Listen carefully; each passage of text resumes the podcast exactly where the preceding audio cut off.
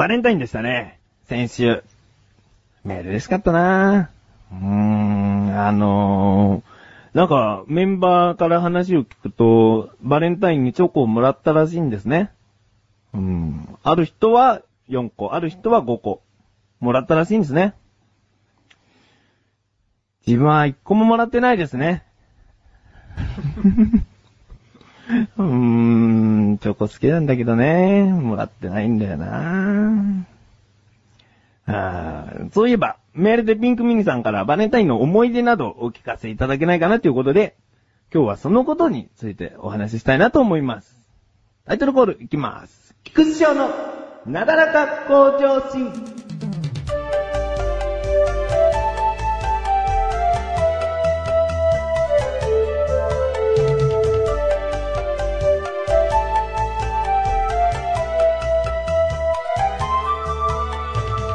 バレンタインはね、あのーもらえるときはもらってたんですよ。うん、義理なんだけどね。うん。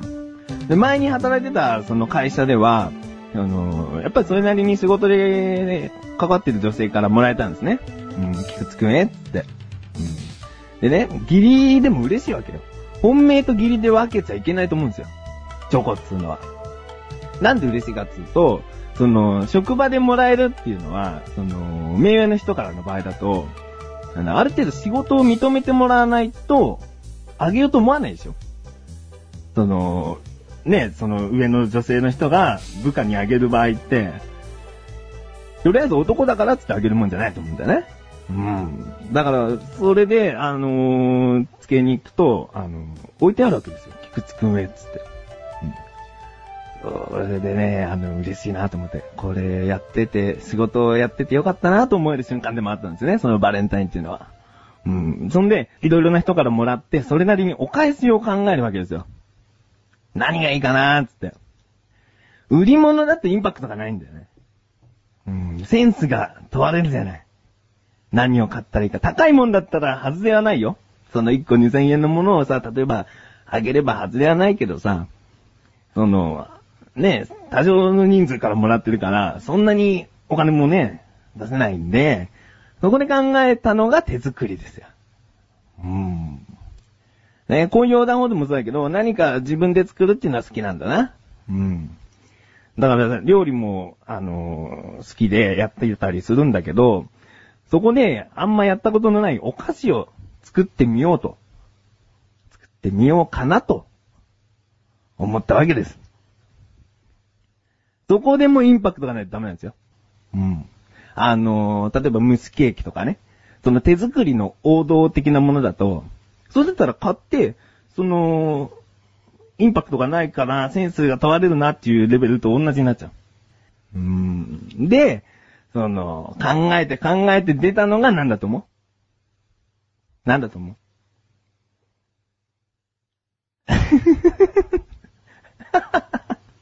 ああ、ガム。ガムね。ガ ガムいいね。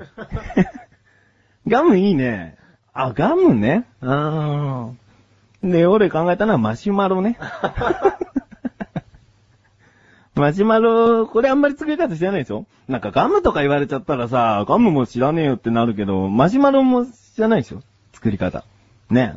これ、あのーあのー友人と、その友人っていうのがその、スーパーで勤務してる友人なんで、そのレジのパートのおばさんからとか結構もらってたりしてたやつで、お返しに困る、困ってたから、その一緒にじゃあ作ろうかって言って。ほんでね、その友人っていうのがね、基本的に何にもしないの。ね？作った、その、おこぼれを、その、お返しに使おうっていう魂胆なんですよ。もう、それだけなんですよ。いやらしいやつ。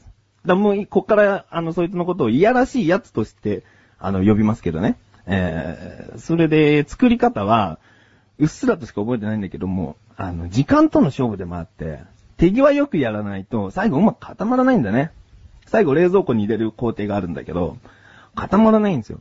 で、最初1回目失敗して、2回目も失敗して、1回にね、1時間弱かかるんだよ。だから結構時間もかかって、手間もかかって、3回目でようやく成功して、早速食べてみたんですよ。で、そのいやらしいやつと一緒に食べて、二人の感想が、マシュマロっじゃマシュマロだけどな。なんかね、ちょっと違う。うん。あのー、歯応えっていうかね、口当たりが違うんだね。うん。でも、味はマシュマロ。で、見た目もマシュマロなの。だから、いいよこれ、手作り感出てるんじゃない？つって。うん。だ完璧な市販と同じレベルのものができてはさ、それはそれで疑われる可能性もあるじゃない？ちょっと。ね？いいよこれ手作り感出てるよつって。で、資材屋で買ってきたラッピングで、こう、一個一個ね、こう梱包していくわけですよ。可愛く可愛くね。うん。それで評判良かったですよ。うん。あの手作りのマシュマロなんですけど、なんて口で最初に言っちゃうともう食いつきが違うからね。でね、その、いやらしいやつもね、そのレジのパートのおばさんに、巻いてね、評判良かったよ、とか言って。お前何したっけみたいなね。お前最後の試食の時に、マシュマロっちゃマシュマロだな、みたいな。その感想しかお前言ってないじゃねえか、つって。いやらしいんですよ、だから、そいつはね。まあ、その、せ作戦は成功しまして、で、ね、なんかお返しに意味ってあるみたいですね。ホワイトデーのお返しって。そのマシュマロって、なんか、その、バレンタインにもらった人に、との女性に返すときに、その、自分も好きですよとか、交際しましょうとかなんか、そういう同意のお返しの意味があるらしいですね、マシュマロって。ださ、俺さ、会社の人にすげえあげちゃったんだよね。その、僕もですよっていう、僕も好きですよっていう意味のあるマシュマロっていうのをあげちゃったんだよね。だからさ、その意味を知らない人ならいいよ。その意味知ってる人からしたらさ、今になって考えると、なんか散々さっきの友人いやらしいって言ってるけど、会社の中で俺一番いやらしいんじゃないかな。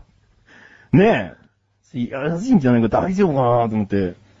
でね、まあ、あの、その、前の年も作ったんですけど、えー、これは、まあ、ホワイトデーにね、これ、よく考えたらホワイトデーの話ですね。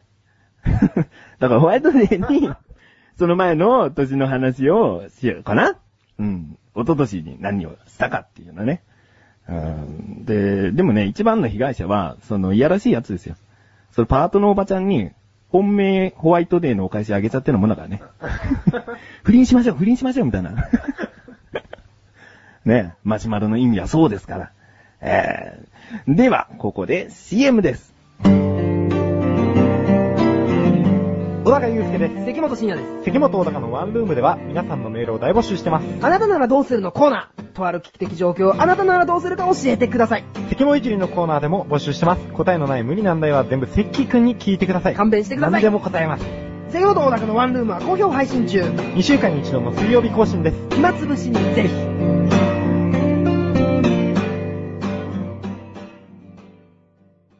コーナーの前にメール紹介します。ラジオネーム、リンゴさん。夏の終わりのダスティン・ホフマンこと翔さん、こんばんは。えー、ちなみに第10回のなだらか向上心の放送のテンションは、ある意味お蔵入りにするべきだったぐらい人間味が出てましたよ。と、これ、バースデーがお蔵入りになってしまいましたってお話しした回ですね。うん。で、続きです。笑いゼロでした。調子のいいカープの黒田にピシャッと完封に抑えられたぐらいゼロが並んでいました。というね。あの、ちょっと厳しいご指摘なんですけども、そうですね。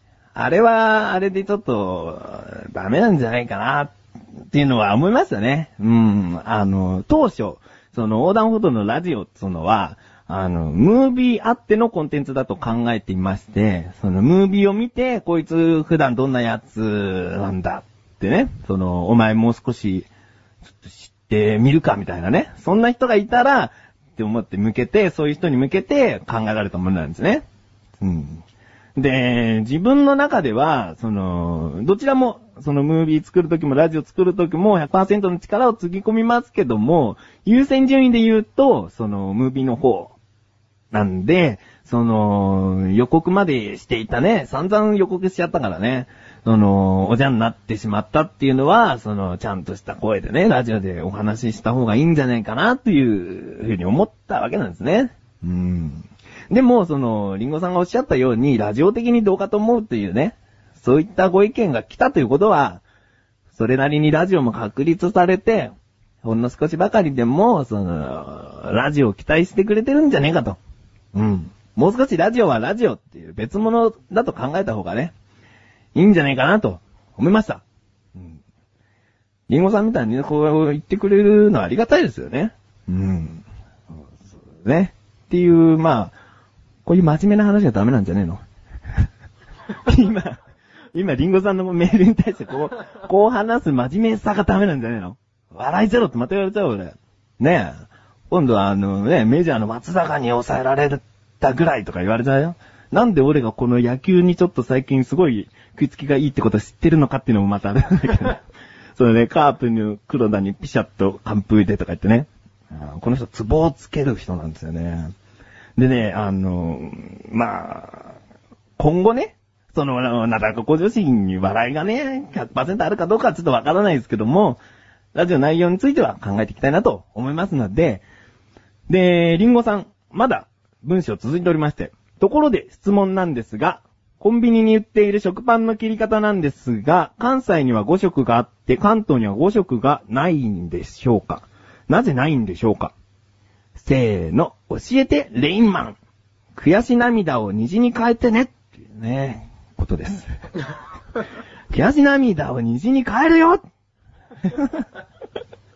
あーこの人はですね、あの、冒頭のダスティン・ホフマンとかね、レインマンとかね、なんとかマンが好きみたいですね。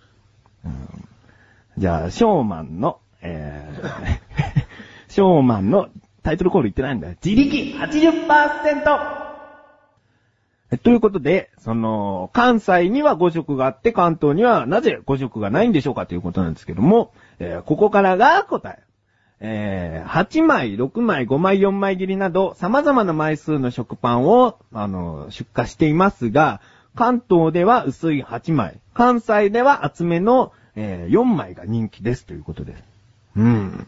別に、その、関西は厚切り、関東は薄切りという、その限定出荷、限定販売をしているわけではなくて、その、あくまでもお客さんのそのニーズに応えた結果であるという。うん。だから、その、関西で人気なのは、圧倒的に、あの、4枚切りらしいですよ。僕らこの関東だからちょっとわかんないですけど、その4枚切りって、あの、関東で言うと、2.5枚分の、あの、厚さなんですよ。うん。結構バズいよね。うん。ということなんです。リンゴさん、メールありがとうございました。自力80%では、えー、こういった日常の疑問などをお待ちしております。以上、自力80%でした。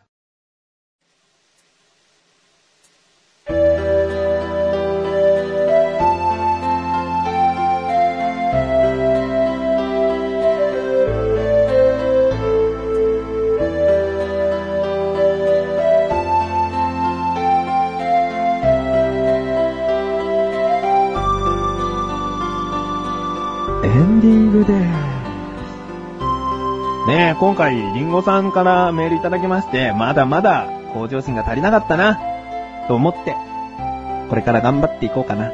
もっともっと。うん。ネットラジオを知ってまだ1年なんだよね、俺。まさか1年後にもうポストやってるとは思わなかったな。うん。だから、まだまだね、未熟なところもあるんですよ。だからこうやって頑張っていきたいなと思いますので、皆さん、お聞きください。ということで、えー、なだらか向上心は毎週水曜日更新です。それでは次回またお聴きください。お疲れ様でーす。